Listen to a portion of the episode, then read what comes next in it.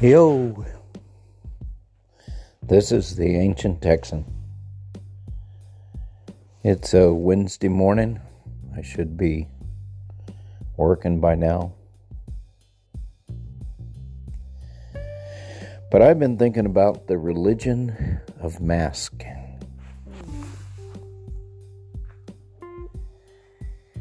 It's very strange is what's going on with mask around the world. And it's also a perfect illustration of religions and of stories and how the story in our head, the religion in our head, which are based on stories, affects uh, what we do. And also the, you know, human nature and behavior. It's all kind of, you can see it all through looking at what's going on with mask. My religion of the mask is I'm my brother's keeper. Um, I'm I'm not traditional religious anymore, but I have my own set of beliefs and uh, how I conduct my life and my values, which is my religion. I've done another podcast on that. My religion is that I'm responsible for my brother and I should try to take care of him. My brother being all the humans and mammals and dogs and everything that's around me. The better person I am, the better I'll take care of them. And people have pointed out that I do it sometimes at the risk of my own health. But I always kind of, you know, a little macho in me saying I'm strong, I can I can carry the load.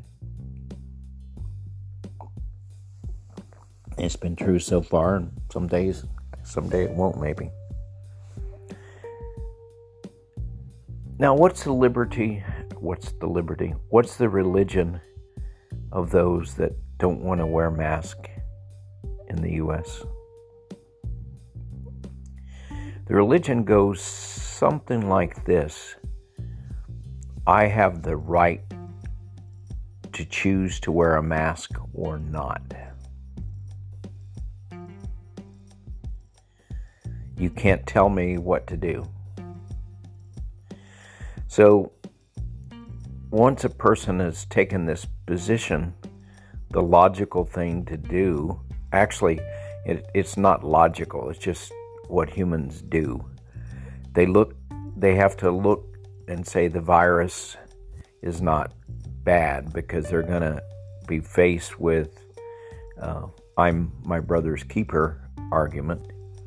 Um, and it's presented in different ways, but that's the fundamental uh, belief uh, and assumption behind the wear mask crowd, same as mine. So the the first tactic is on their part is to say the virus isn't bad. It's like the flu. It only hits the old people. The economy is not working and that's hurting people.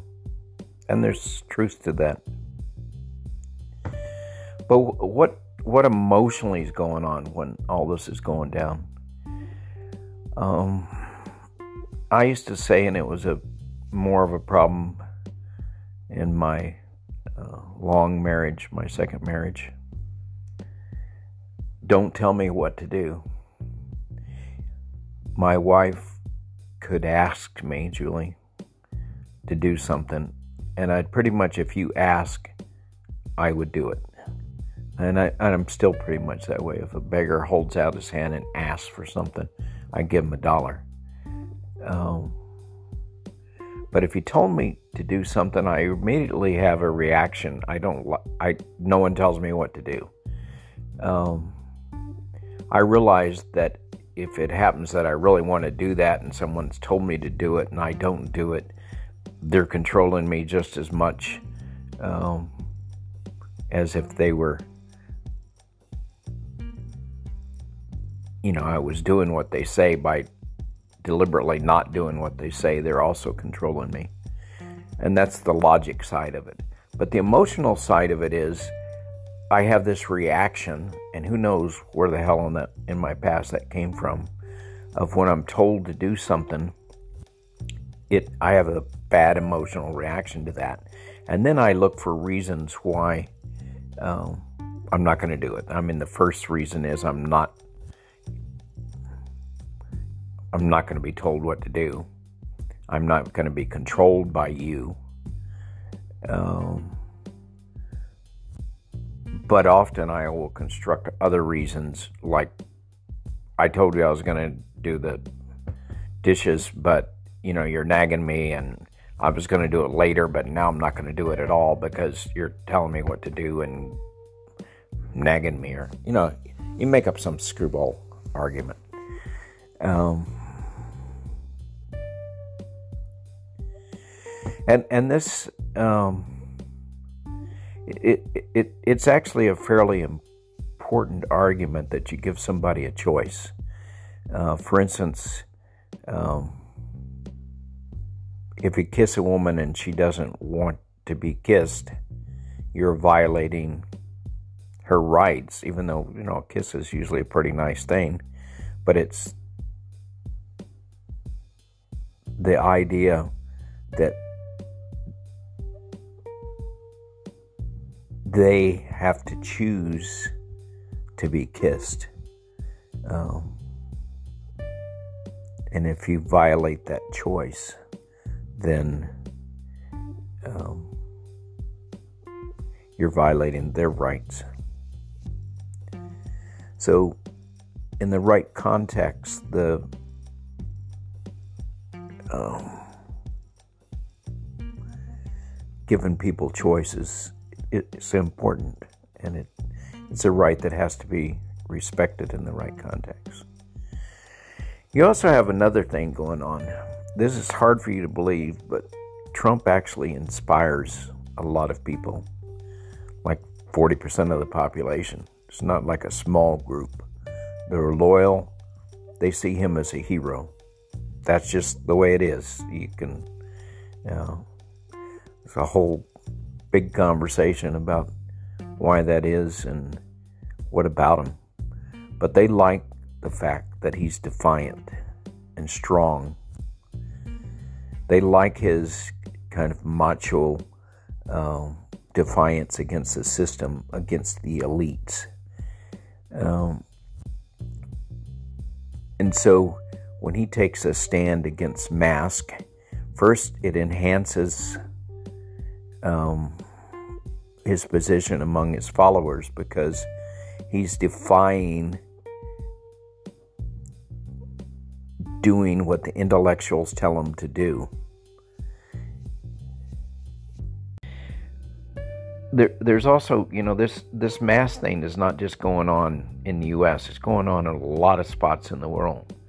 In Iran, the government's pretty much broken down, and their ability to control the pandemic is has zero chance. That their medical system, their health system, is completely broken down. It's underfunded already.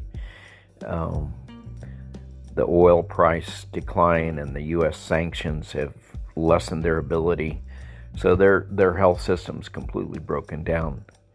But their religious leaders, uh, there's an annual uh, religious happening going on where people go on a pilgrimage to this one city and they all flood the city and have religious ceremonies uh, for a week.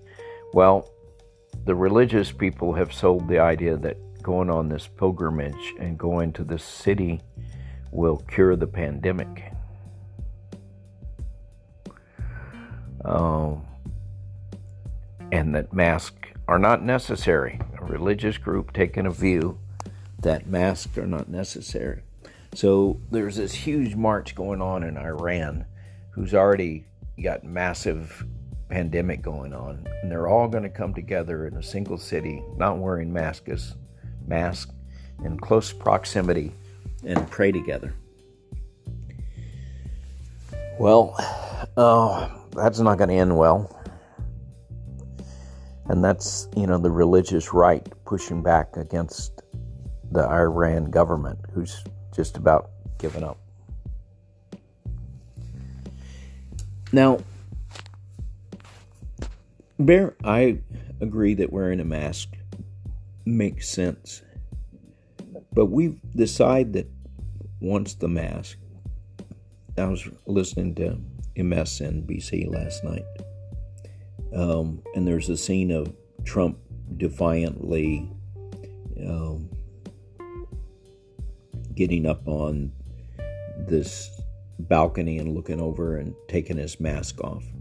Well, the people went, the newscast went kind of ape shit on that.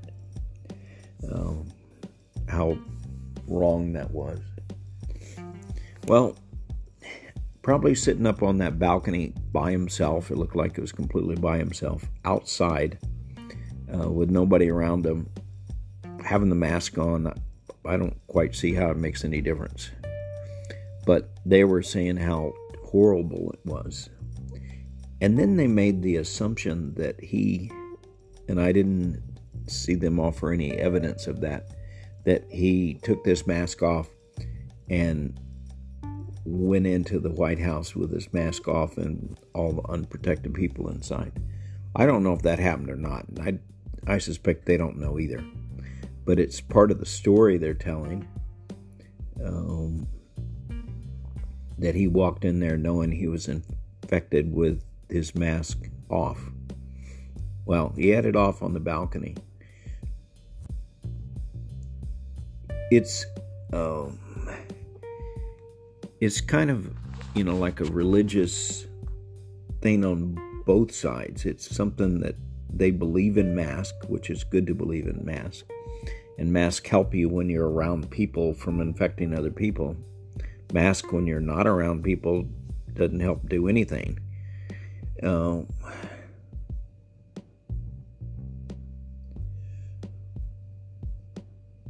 so bogging down here a little bit. I, I recognize that. But there's a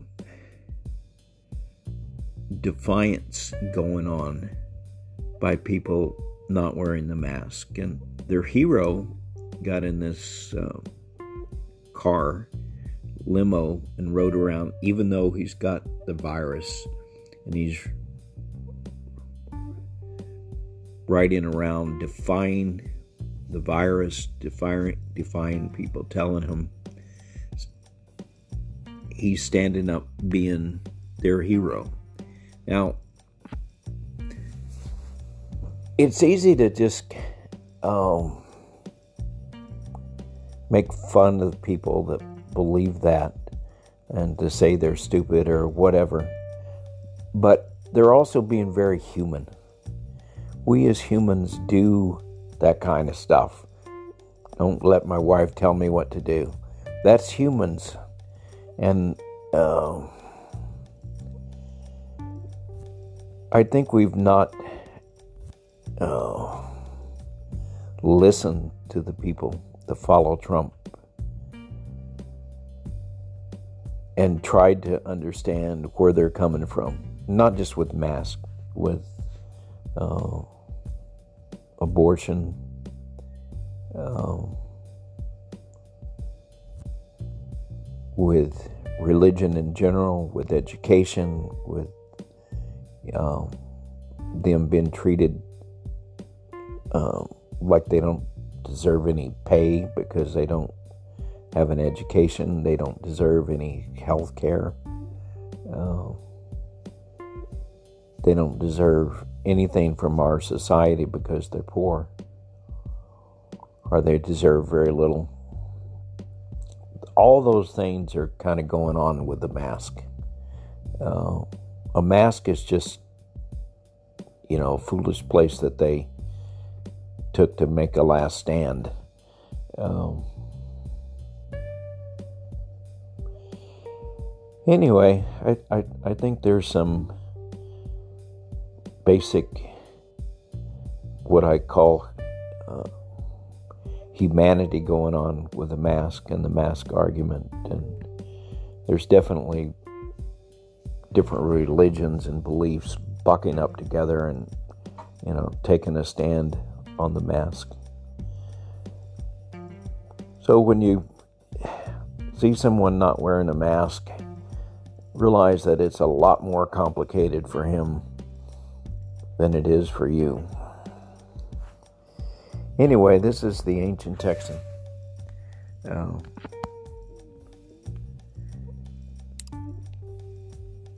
I'm not sure that I've, you know, given you much insight, but I'm hoping you have something to think about. This is the ancient Texan, Texan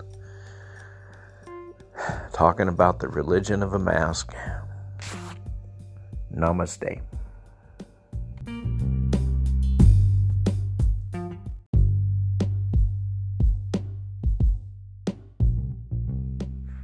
Yo, just one last uh, comment on mask.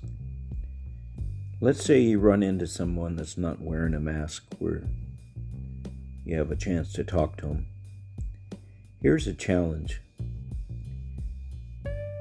I suggest that you ask him about why he's not wearing a mask in a non threatening, friendly way and then listen to the reasons he gives you and ask in detail about them. And the rule is you can't give your opinion unless directly asked about anything. All you can do is ask him questions about his belief, and you can dig further into them. And you can't give questions that's you go blah blah blah blah blah blah blah blah blah. Have you considered so and so? They have to be short, simple questions that show you're interested in his point of view. You're interested in him. You care about what he thinks and what he believes and why he believes it. You don't make a judgment on it. You just listen and ask him questions about his belief. And I think you might find um, one, you can learn a, a lot about another human. You don't have to like it all or anything, but I suspect you'll actually have more appreciation for him after this exercise than you do now. And just let the conversation go where it goes but the rule is you ask, you listen, you try to understand, and you don't impose your own thoughts or beliefs on the conversation either, you know, directly or sneaky with your questions type stuff.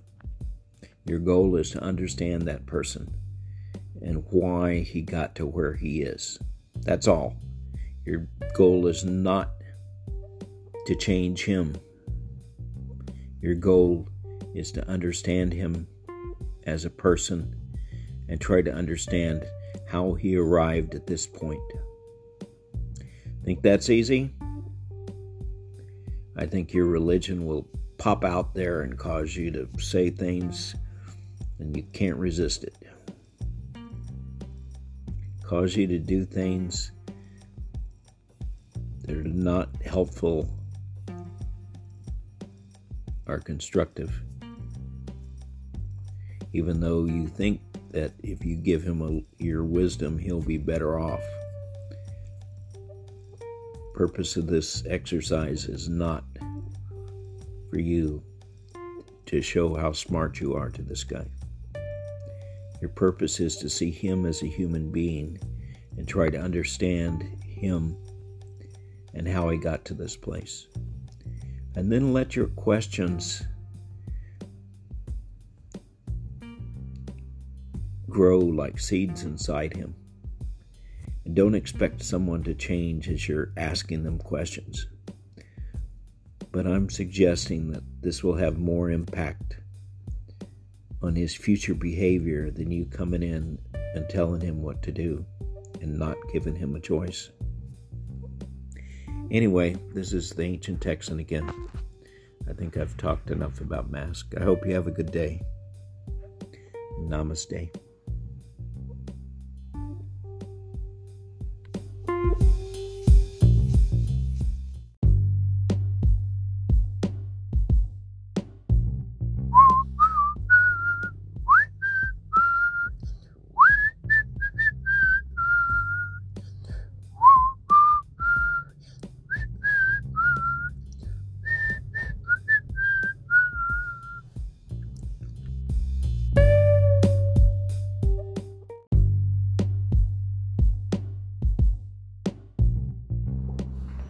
Yo, this is the ancient Texan, an earthling, hoping we all can learn to live and play well together on this small and delicate planet we call home. May we all honor the sacred in our fellow inhabitants. Namaste.